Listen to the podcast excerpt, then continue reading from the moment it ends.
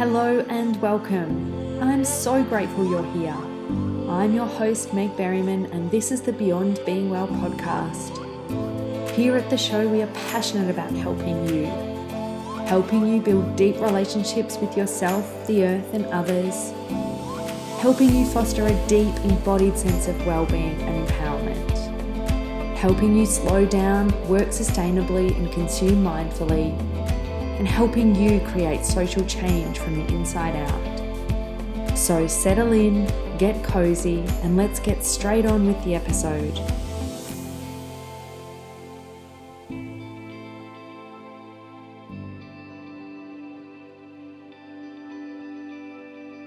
Hello, wonderful ones, and welcome back to the podcast. I'm recording this between Christmas and New Year's because this episode is like rocket fuel for your soul. If there are things that you're feeling like you desire and you want a deeper understanding of how to access what those are, as well as how to meet the fears that inevitably come up when we start to work towards something big, um, this is the episode that's going to really support you to do that and to commit to devoting um, time and spaciousness to this work in 2020. So I'm really excited to share it. Before I do, I just wanted to remind you that Lead Her starts on January 19th. And I was in meditation this morning just asking my intuition or asking my intuitive intelligence um, how I can support myself and my nervous system to deepen this work in 2020. I spent a lot of 2019 in survival mode due to sleep deprivation and a whole lot of other things. And next year, I'm really committed to setting up the healthy habits necessary to support my nervous system so I can hold deeper space and I can hold more space for more of you. And as I was asking that question, what came through was some profound changes to the delivery of the course, how I'm delivering it, how you're engaging with it, how people are guest teaching within it. And so, based on some of the feedback of last year's participants and this meditation this morning, I am now even more excited about doing this work with you. This is deep self empowerment work, it is deeply embodied work. So, we're not just working on a superficial level.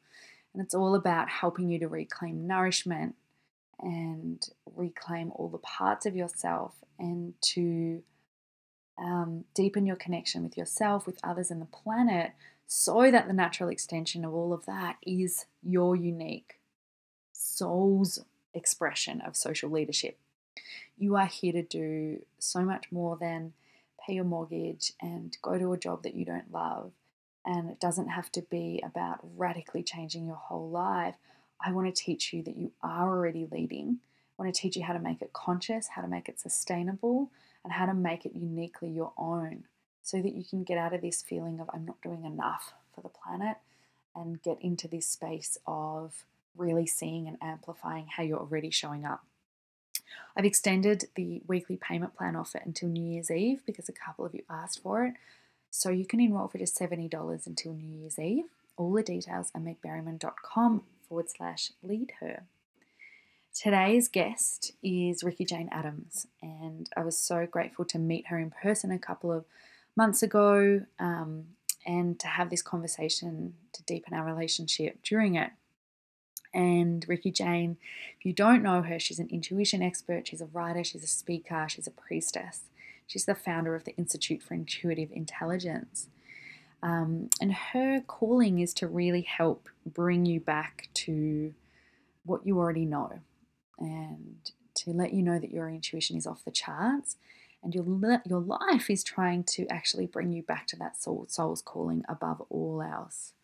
Her mission is to show you how to turn that calling into a life of bliss by turning on your intuitive intelligence. This conversation is deep, it's profound, so grab a cuppa and enjoy all of this wisdom direct to your ear holes. And wishing you a happy new year. Rikki Jane, welcome to the podcast. Thank you so much, my darling. Thank you so much for inviting me here. I'm deeply appreciative of um, this moment in time that we're connecting. As I said earlier, it feels really potent and important that we're having this conversation today. and I can't wait to see what emerges. But I would love to start with the question I ask everyone who comes on the show, and that is what is the change that you wish to see in the world, and how are you currently supporting that? So, for me, the change that I want to see is that every person knows that they are God.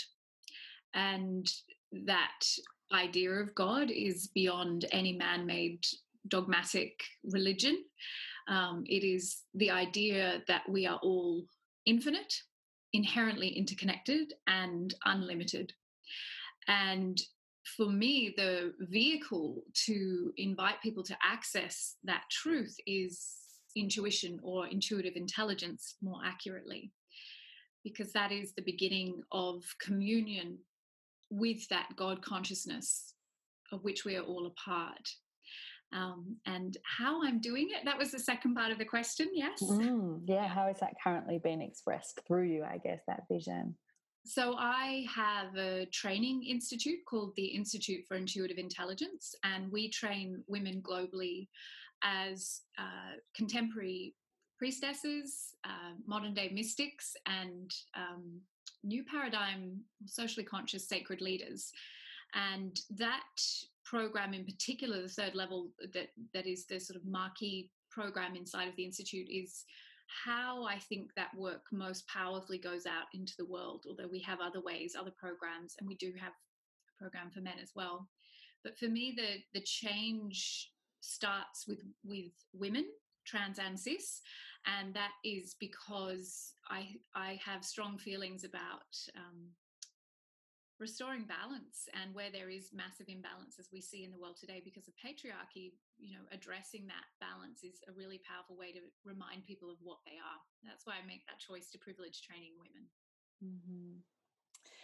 i love it. I feel very strongly um, about all of what you said and i was just feeling into where the conversation wanted to go and i think something um, that you were talking about mystics, but I know you also work with the leader archetype and the mm-hmm. teacher archetype and, and, lots of the archetypal energies. But I wonder whether we could go a little deeper on the leader archetype, knowing that um, the women listening to this podcast are interested in um, social leadership and self empowerment within that.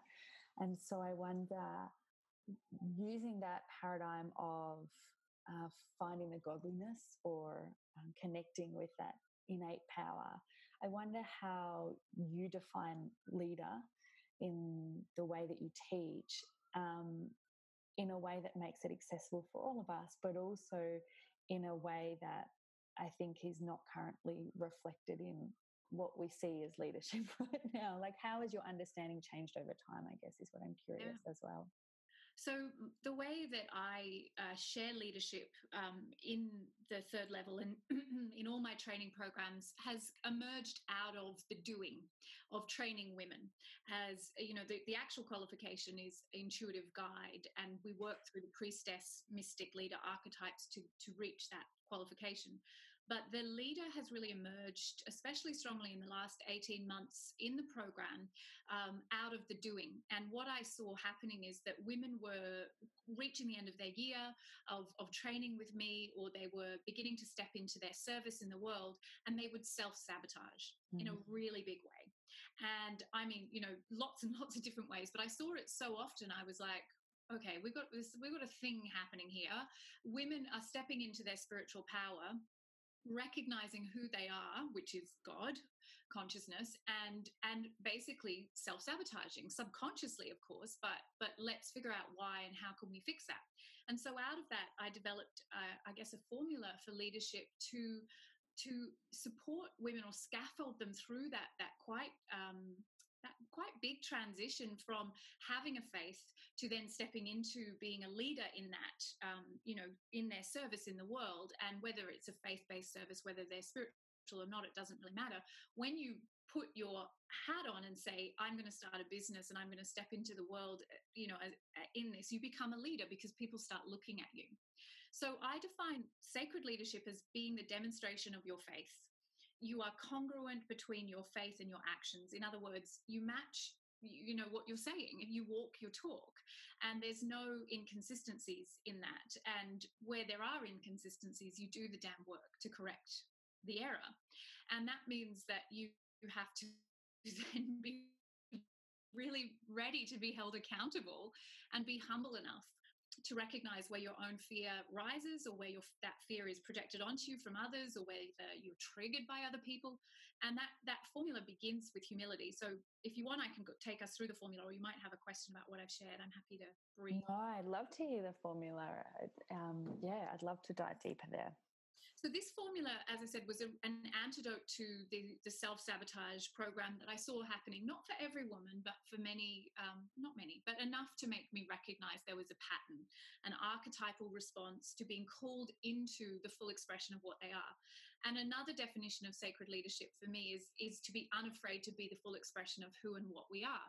Now, that of course means that we have to put down our littleness, we have to put down our martyrdom, we have to put down our borrowed beliefs, our, our, our limits that have been imposed on us by others and by ourselves.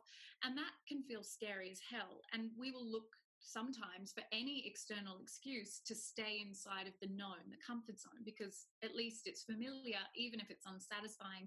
I know the limits of it, I know what I'm going to get here. And so this formula is designed to kind of create a path to walk um, to protect us against ourselves in that, that self sabotage loop. So the first phase is humility. And humility is willing, being willing to be humble enough to meet your fear every damn day. So instead of blanketing over your fear or band aiding over it or getting drunk, picking a fight, buying things you don't need, um, you know, creating emotional chaos in your life, all the ways we use to avoid meeting ourselves, we actually say every day I'm going to schedule time in a structured way to sit down with my discomfort. And the thing is, we usually have some kind of low level fear program running and fear is not um, necessarily those big giant anxiety attacks or anything like that. It can just be that feeling of something is just a bit off today or i woke up with a headache or uh, you know anything other than bliss basically is fear. So when we start to recognize the truth that to be the full expression of what we are is to live in a state of bliss that doesn't mean everything's going well. It just means that we're not being caught up in the chaos we we put a much higher bar on what we want for our lives and we stop accepting so little. And we start to use the tools that you you know I, I have a lot of tools that I train women in to meet their subconscious fear programs and, and you you turn up every damn day. You don't ever believe that that journey is going to be over. There's no top of the mountain. There's no race to the finish. We're just as Ram Dass says, walking each other home. And fear is a constant because fear is how we meet ourselves as God fear is a friendly ally that is showing up to say hey you forgot your god. You, you forgot you're unlimited for a minute. Let me show you how this is playing out right now through jealousy or anger or uh, fear of rejection or what, whatever it is. And instead of missing the, the point of that messenger you actually communicate with that messenger. Mm. it's so um, it's so potent because as you were as you were just sharing all of that i was thinking about how uh, particularly in the social spaces, but generally in leadership more broadly at the moment in the world, what we're seeing is um, a tendency towards power over and then a powerlessness in response. And particularly, I'm interested in taking women on that journey the same as you in a different format, but to find a, a different source of power. And, and, I guess the one source of power that is actual power, not um, not a fear, not a, not a projection of fear. And so, as you're talking, I'm wondering whether actually the way in which leadership um, is being manifest in that power over paradigm at the moment. And while we're all waiting for someone to kind of come and save us in that powerlessness response, actually, those two states are also portals into claiming that godliness. And yeah. whether, in fact, that's not wrong or bad that it's there, in fact, that's just another call, another invitation to reclaim that which is ours. Would you see see it that way? Absolutely. The only the only truth of of leadership is that it's self leadership mm-hmm. it's it, there is no leadership over anybody else because you know in terms of the metaphysical laws that i follow there's only one of us here. So that that absolute truth as you're saying is that it is about self sovereignty it is correcting the your own errors taking responsibility for your own actions meeting your own subconscious fear programs because when you do that for yourself you do it on behalf of all and yes, the models of power that we see in the world that make many of us want to reject stepping into our power and our leadership, uh, you know, are about the oppression of mm-hmm. another in order to attain more of something for myself. So we, we're in a lack mentality. That's why mm-hmm. we have this whole 1% thing where there's this concentration of power and resources because there is this genuine belief at that that wounded you know uh, collective unconscious that there is there is only so much to go around. And that lack mentality means that we see millions of people die you know every year from starvation unnecessarily when in other places in the world we're you know disposing of t- billions of tons of food. It is absolutely about the concentration of power to the exclusion of all else. And when we move out of that paradigm of believing that power over another is what leadership is, we begin to see uh, the truth of benevolence and, and and the truth of the metaphysical laws. There's only one of us here. I can't get to the top of the mountain on my own. I can't get to heaven on my own. I can't have enough to feel that I have attained what I'm seeking, which is why those people who have need to keep abusing the system to gain more because they never reach a level of satisfaction because it's not actually what they're seeking. Mm-hmm. But as a mm-hmm. result of the model that we're seeing, the dominant patriarchal model, um, we are we are terrified of replicating the abuse of power. So that's one of the big reasons that women will report to me not feeling safe to step into their leadership is that they will replicate the model of, of the, the ladder of power, that, that the more power I have, the less someone else has. Yeah, and it feeds right into that social nervous system response of if I if I just take up the least amount of space possible, I won't hurt anyone and and cause any of that. I see it in money money as well a lot. I think um, it's so fascinating. So I so I wonder. That all being said, what I find on a, on a personal level is I've got tools and practices, um, both to work through the fear and to come back into that state of remembering, remembrance, should I say. Um, and I wonder, you've been seeking for a long time through your, um, for 20 years and, and, and doing this work. And I wonder whether you said there's no top of the mountain. It's an, it's an everyday practice. Mm. But how can we continue to remember both in order to access our intuitive intelligence and, and the knowing, but also um, just to receive more pleasure and and purpose and joy and and those bliss states that you've said. Um, how do we how do we continue to remember in a way that um, not based on attainment or attachment? Well, that's where we move to the second phase of the formula. And I love that that question leads so beautifully into that. So, what happens when you're humble enough to meet your fear every damn day is you make space for God consciousness to enter into you. And that's the second phase. And I call that grace. So when you are willing to to do the damn work and and make the space, you effortlessly, naturally, I mean, you've put in a lot of effort, but the, the point is that that un, you cannot plan for grace to enter you. It's a spontaneous experience that comes through your devotion, through your commitment to know yourself beyond your limits, beyond your fears, beyond your doubts, beyond the collective woundedness that you're you're part of. And when you make that the center of your life, and that is what my service is all about, you open the way for that that that spontaneous experience of grace. And even two seconds of that my darling is enough to get you addicted.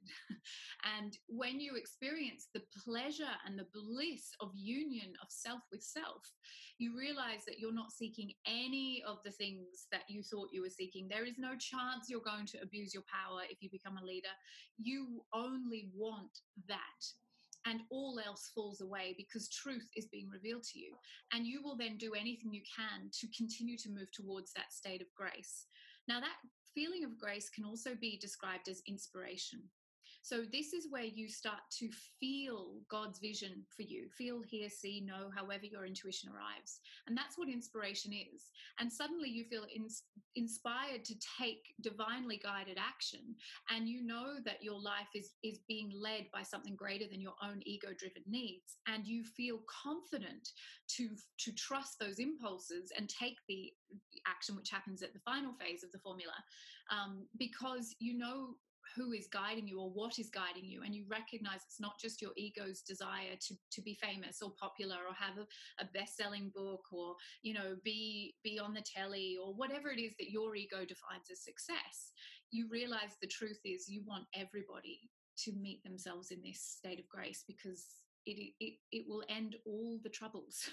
Every trouble we have will be ended by people experiencing grace. Mm. Every time, every time I hear you or anyone use that word, it's like my whole system just goes, ah, like it just has a moment because I recognize it. I've seen it, I've felt it, I understand it.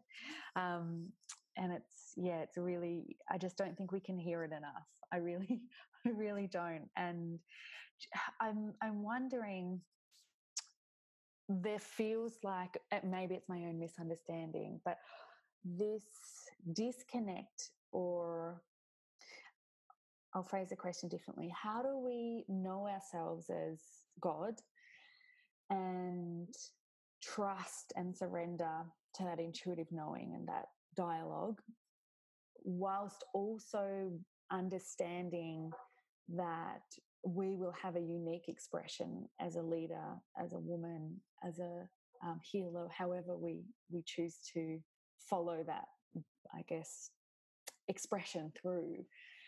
And I'm wondering just how we reconcile those two things. Like, on one hand, we're infinite, but on the other hand, we're very specific and unique.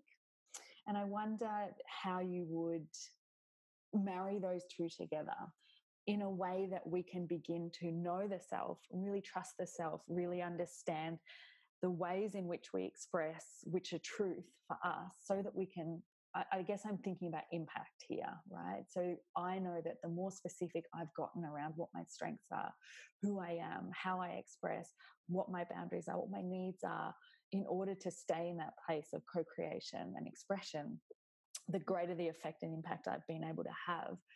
But it, it feels like a disconnect for me between the infinite and being everything and being God and being also this very specific human. Does that make sense?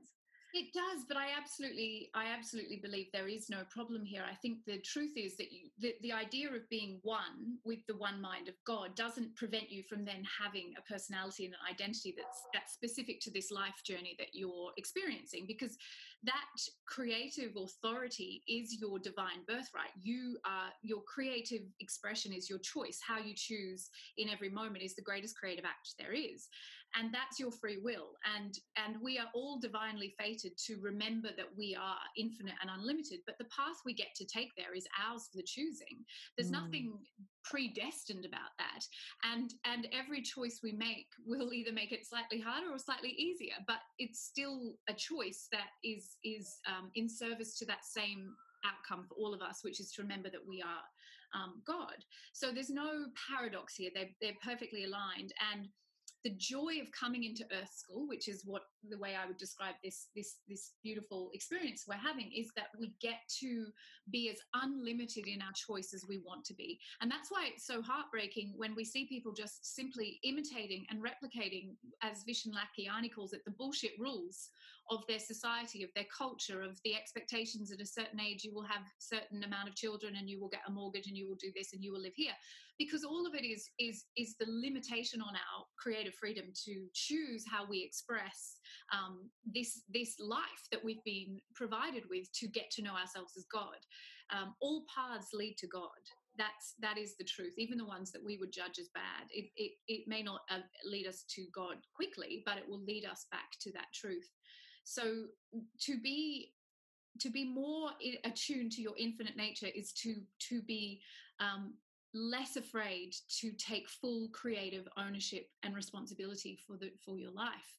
Um, so I hope that answers what you're you're seeking to to reconcile there, because to me it's it's the freer we are, the more close we are to what we truly are. Mm-hmm. Yeah, that makes sense. I guess I'm thinking specifically in terms of the community that um, that I serve, and that's around uh, women identifying maybe as empaths or sensitive and socially conscious. So tapped in on some level to a knowing in the collective and able to, I guess, make implicit things in the collective explicit, right? So that would be the superpower. And how important it is, I think, to develop specificity around how we wish to serve and how we wish to um, uh, how we wish to contribute and how we wish to be part of the change and yes a big part of that is i guess embodied leadership and congruence and um, communion like you've been talking about devotion. Um, but i think what i'm seeing a lot of and i'd love to hear your thoughts in terms of what you've been seeing as well is a real attunement to collective suffering and therefore we're in a kind of perpetual freeze response collectively right now. Um, and there's a lot of inputs, there's a lot of noise, and it seems that in the being attuned to what's happening in the collective, we're actually making it happen faster because we're very much in a fear story. We're oh. very much in this perpetual hysteria and then a powerlessness in response to that. So, I guess from your point of view, how would you approach um, that in terms of getting us out of that freeze response to be able to be active contributors and and and social leaders in that embodied congruent way that you're talking about well, this comes back to being uh, absolutely the, demonstration of your faith. You know, if, if you are showing up as a socially conscious, I don't use the words highly sensitive and empathic, but if they work for your community, that's fine. But, uh, you know, a tuned in human being, then you have to understand that what you are feeling is pumping itself out into the field, that unified field of, of consciousness. And therefore, you are contributing more suffering, as mm-hmm. you were mm-hmm. saying. So, take some fucking responsibility. Get humble, get on your knees, meet your fear. I am terrified the world world's going to hell in a handbasket. I'm terrified my children will not have a place to grow up. I'm terrified that everything that is good about the world is coming to an end. And you get down on your knees and you work with your fear because you're simply trying to say one thing and do another. And that's incongruent and it will not mm. fly. It will cause more harm. So there's nothing noble about suffering because there's suffering in the collective. It's it is absolutely uh, breaking the law, the law of oneness, the law of mentalism states there is only one consciousness. So what am I contributing to that one consciousness? And it might be an act of self discipline to stop buying into the hysteria, but I am willing to take the required action to get over myself and to stop. Um, really, it's a slightly narcissistic response, and that's a strong word, and I understand that. But you're you're sort of privileging your own experience. You keep putting yourself at the center as though um, you know it's it's all about your response to things find the inner emotional discipline to be able to meet life events without going into chaos because chaos is a way of avoiding ourselves. It's a way of stepping out of our, our leadership and our power. Um, and it's a way of, of justifying our own littleness. If i'm willing to meet myself as the sacred leader i'm meeting myself as god. If i am god then my contribution is greater than the current paradigm. I am leading I am creating a new paradigm. I am not part of the problem. I am at the front, seeing what others cannot yet see and taking personal responsibility to bring that new energy around. There's also an aspect of this which is about letting go of judgment. It's very nice to say people should not hurt the environment or children, and we should not do this and we should do that, and have all these kind of ideals that you measure a good world by. But you're only perceiving from your very limited human experience. You have no idea at the level of the one mind if this is absolutely the medicine that the world needs right now in order for us to evolve. You're judging based on your limited perception of reality and making an assessment and then getting righteous about it and deciding that that's what God wants. So you're you're yelling at God rather than letting God into you. And this may be um, a useful time to look at the final phase of this um, formula, which is power, which may not be a surprise because we've used that word a lot. The power I have, the only power I have, is to know that my power is God's power. It's not about my power as an individual human who's trying to do it all by herself to force some change upon a world that doesn't seem to be responding and therefore to burn out really quickly because I am carrying the weight of the world who never asked me to do it on my shoulders. Rather, I'm willing to surrender to the truth that I am I am what God wants me to be in this life. The inspired action I take because of entering into that state of grace is God's direct instruction. Now, I just want to remind anyone who's triggered by the word God firstly, let's meet our own limits around that. But secondly, substitute it infinite, unlimited, quantum field, field of light, whatever works for you. But that idea that you're the one trying to figure out what's right or wrong, I mean, that's just once again narcissism. It's not actually your perception of what has what is good and what is bad. It's surrendering to that higher state, that higher intelligence, which has uh, has uh, infinite intelligence that we are not yet privy to because we're still part of this um, human dream.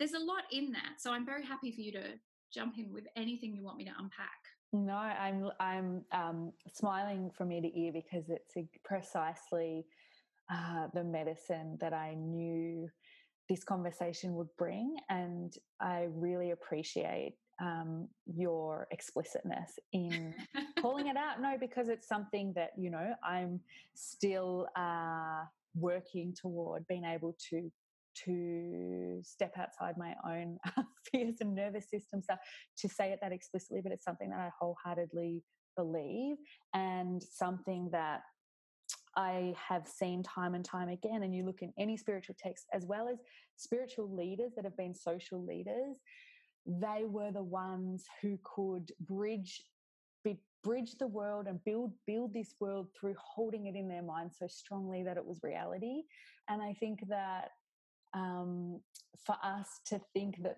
that those great leaders or spiritual teachers or all of the texts and all of the wisdom that we have at our disposal as well as our ancestral wisdom that we know better to me is like kind of a power over paradigm as well right? It's like saying that we're the apex right now and that this is and that we know and that we can control and that we can um, project. And it's part of the reason I, I got out of the social spaces is because there was an element of thinking that when it came to attribution, that the only factor it was cause and effect, right? And we know that it's just not. And so, such a big part of sacred social leadership is for me the letting go and the trusting that our actions will create an effect and therefore as you say taking responsibility to hold that vision so so strongly and surrounding ourselves with the inputs that remind us of that vision as opposed to surrounding ourselves with the inputs that are that are showing a projection of another reality and thereby kind of making it making it come to fruition. So i just wanted to really thank you and and, and um, yeah, I just a, a lot of gratitude. I um I wanted to talk briefly about intuition because it seems to be a buzzword and, and the thing I respect most about your work is that um, you're teaching intuitive intelligence uh, without any trinkets as you call them or or any of this new age stuff that we've come to believe um, is necessary to connect with source or connect with God or however you want to call mm. it. And so I wonder whether you would be so open as to share your own journey in terms of um, getting to a point where you understood that intuition didn't require all of the things, all the material things, and how maybe in that process you were able to be that change that you wanted to see in the world as well by letting go of the need to consume or to be part of that. Yeah, it's quite a journey. It's, you know, I think we're indoctrinated into thinking that um, in this, you know, in the new age paradigm, that intuition is about the things that you buy to increase your intuition, whether it's, you know, the program or the crystal or the special light you put on your third eye or, or whatever it is. You know, there's a lot of uh, retail therapy that's that's just about soothing and comforting rather than the truth of what intuition is, which is a divine communication with God, which is really saying a divine communication with self. Um, and because we don't want the weight of responsibility of that, we talk in this language of, oh, my guide said, or I downloaded this, or I'm picking this. Like, we just, it's, oh, for fuck's sake, you are it. There's only one of us here. There's no guide over there. Like, you may have a connection to an archetypal pattern, which is absolutely how I describe it. And we probably don't have time to go into that. But that idea that there are ways that energy shows up. Everything is but a vibration. Energy shows up in archetypal patterns, and we can absolutely attune to certain archetypal energies like priestess, mystic, leader to help um, anchor those energies within ourselves. But the idea that there is something outside of me that has the answers to my life is is just such bollocks. And so for me, I guess the rejection of that really um, came when I worked uh, for a number of years in a crystal shop on Lygon Street in Melbourne, and that was a brilliant apprenticeship for me. Um, you know, it was it was um, my mid twenties. I was doing a PhD at the same time, so I was very much in two worlds at the same time. But I came to see that the people were coming to see me because they wanted me to take personal responsibility for the things that were too hard for them to take responsibility for. And I mean everything from should they leave their marriage to should they buy that house to how they should parent their children to anything that felt too big. They would come to me as though I had a magic box that had the one and only solution in it, and that if they got that information, they wouldn't fuck up.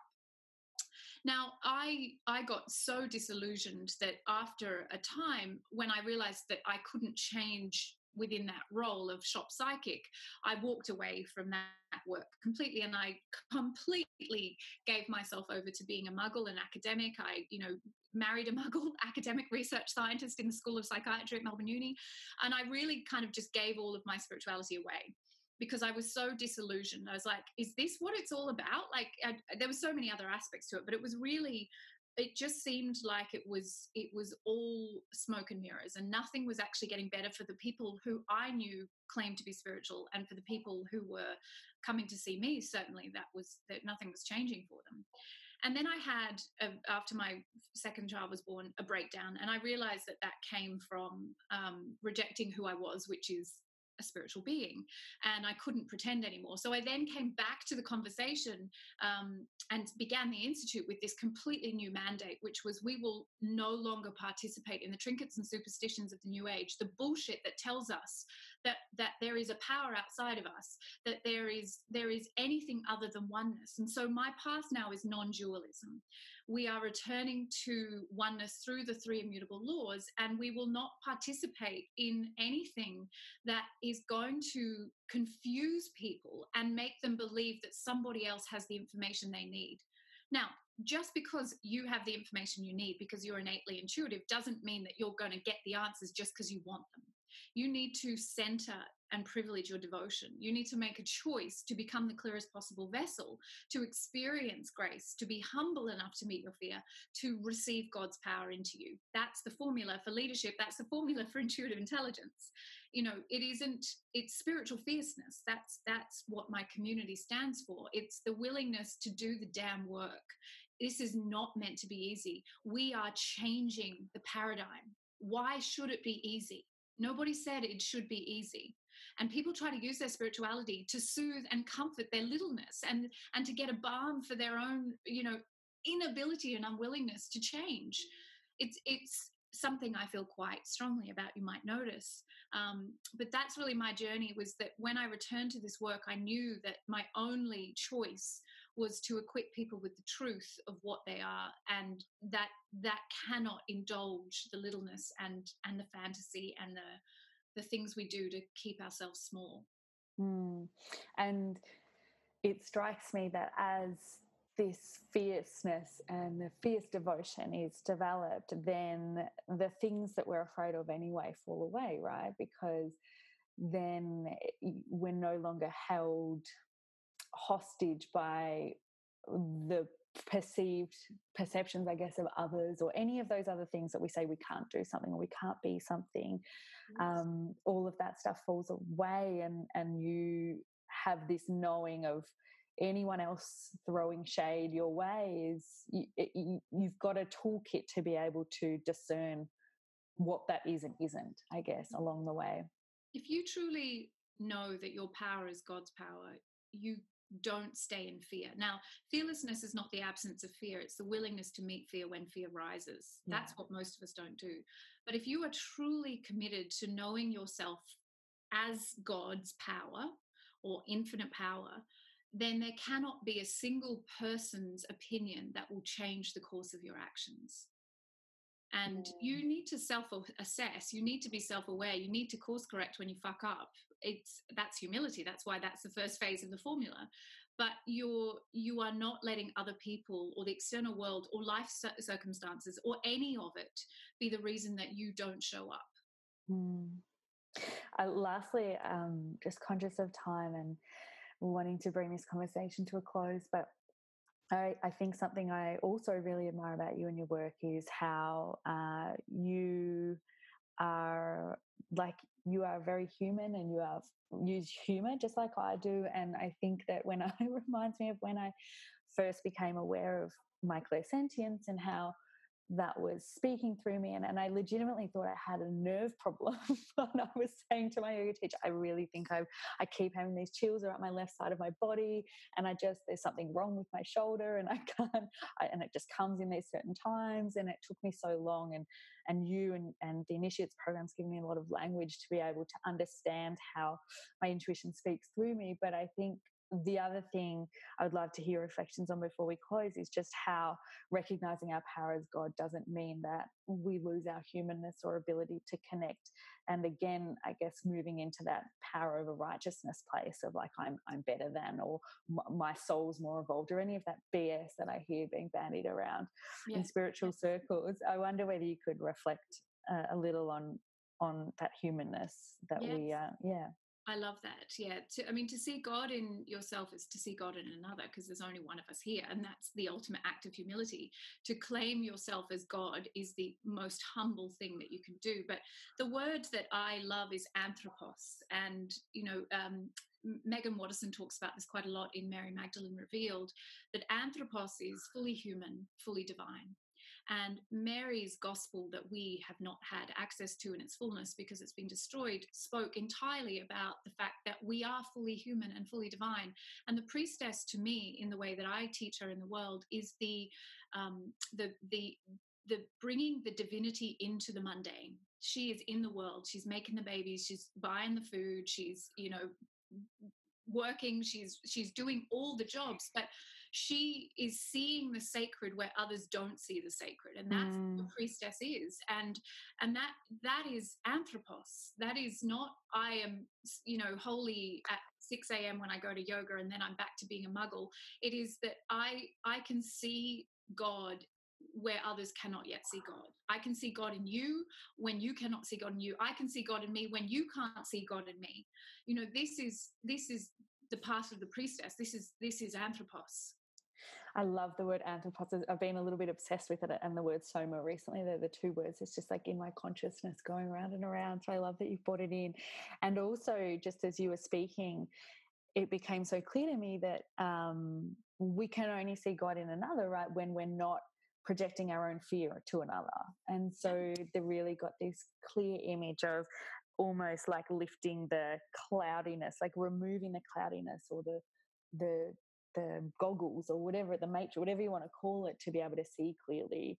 Mm. Um, but we cannot do that unless you know while we're we're seeing also deeply in our own fear place. Yeah, and we can't see God in ourselves until we can see God in the other.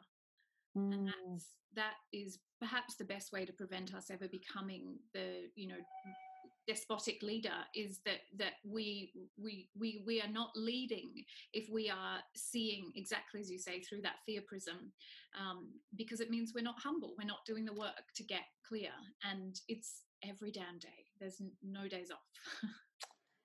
I really hearing that something that i needed to hear today. I um, wanted to finish by asking um, about what you're feeling is next for you in the institute, um, how that's been expressed through you, and also maybe reflecting that against the transition that you're in in life right now as a muggle, as you say, and how those two things are relating to each other, if you're willing to. Yes, it's a great question, and I hope I've got the articulation to respond. The the institute is um, the, the, is is consistently growing and it's a, a, really beautiful thing to see. I feel like my personal mission is to awaken the priestess mystic leader archetype in as many women as will allow me to serve them. And so we're seeing an increase in the numbers of women coming into the next um, program which starts in february which is very exciting and you know just really uh, that that program is everything uh, to me and to the institute. We we then have the postgraduate program which women who want to go further um, into their study can and but in that postgraduate model so they our current cohort will be producing a thesis this coming um, year which is very exciting. And and for me really marrying the academic training that I've had with this uh, work that I offer is a big part of changing the conversation around spirituality and intuition and bringing in rigor um, and assessments and and qualification based um, programs because we can always get better with our intuition. So more of that for me. Um, training more women to be the teachers of the initiate program because my mission is to lead that revolution i need more than just me doing that work um, and to support the women who have qualified already. So it's it's we're not jumping in with anything new, but excuse me, we are we're continuing to grow our um, tertiary education environment and and to do better at what we do and um, to increase our um, inclusion and uh, social consciousness and our commitment to investing in experts in that space as well, which is something that's happening more and more, um, uh, which is really cool and it makes me excited. And I know it gets you excited too. it really does.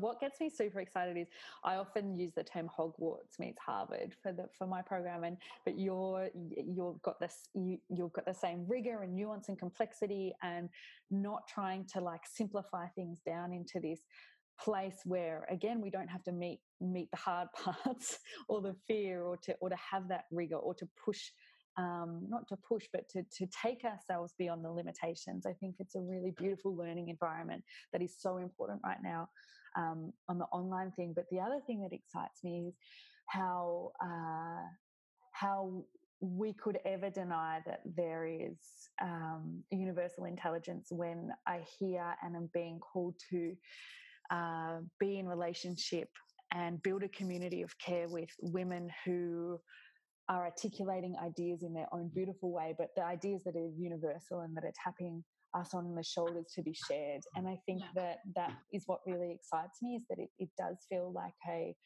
revolution and it does feel like a, an enormous paradigm shift. And um, I just love bringing people onto the show, but also just witnessing the beautiful ways that that's been expressed through humans and through our human selves. So, yeah, just deeply appreciating your work and our relationship.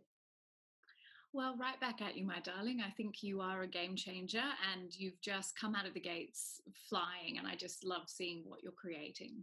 Mm, it, it doesn't feel like I'm flying, but I but well, I think that's the, the word. Yeah, I think. Well, I mean the the the you know that that collective consciousness, I guess, uh, for me happens in the shower. And so I'd spent five years, four years been doing Reiki and all the things, you know, after my burnout in the social spaces and and trying to be everything, a healer for everything. And then just in the shower, the download for the school and and all of that happened. And so I think when you talk about trust and surrender, um, being a muggle with two kids and as you know like it's it feels hard but i also have had glimpses of that grace and i think it, it's what keeps uh, us all going and yeah. going back to the shower absolutely grace is surrender and when you surrender you find that what you've been seeking all the time um, but until we surrender we don't experience it but we, we're really slow learners with that one mm. Thank you. Uh, just to close the space, I would love to just finish by asking you um, what is a thorn right now in your or challenge or just a thorn is how I would phrase it, and what's the rose that you would like to uh, reflect on as a way of closing wow. this conversation? Is that uh, for me personally, or for my work, or how do you want me to? Whatever intuitively feels feels important to to share. Gosh, what a great question. And I, once again, I really hope I can articulate something in there for you. There's a bigger part of me that wants to kind of say it's my judgment that casts one as thorn and one as rose. But from my human perspective, I would say, you know, the the challenge of, of of being a wife and mother and you know my son who has an intellectual disability is doing high school transition right now and and you know there's so much pressure on all parts of my family and and constant you know that's a constant thing that's occurring and and that often makes me wonder um, how i'm supposed to keep going. Um, but the the work is the rose and it keeps reminding me um, because of the gloriousness of it that that there's no separateness that all of this is in service to me. All of it is my medicine. Um, my service is my medicine. My son is my medicine. My marriage is my medicine. Um, and it's all it's all part of the same thing. But i definitely feel like i get i have the greatest job in the world and it keeps being that rose for me and it keeps being that glory that that keeps uh, keeps me sane really. So i'm i'm i guess i'm okay with privileging that and and just if that's what makes me survive and thrive as a parent and, and all the rest of it, then I'm okay with that. Mm, and it's all part of the whole. I mean, the rose and the thorn are both part of the same, as you say, the same thing. I remember uh, having a beautiful conversation with our dear friend Nitley, and um, we were talking about this concept of things seeming in the way but being the way and i think uh, it's that constant like these thorns being the thing like when we're waiting for the thing to transform us when it's right here in front of us or we're looking elsewhere for like the thing that uh to fo- you know we're like i should be focusing on that thing over there when there's this huge big thorn right up right up in our faces mm. that is the portal um yeah, yeah. so thank you for being willing to uh dive deeper and and share what yeah share from your humanness whilst also Absolutely. understanding that both both are part of the whole. That yeah. is so true. Okay thank you so much again Rikki jane for your time today. Thank you my darling for letting me be here. It's been a pleasure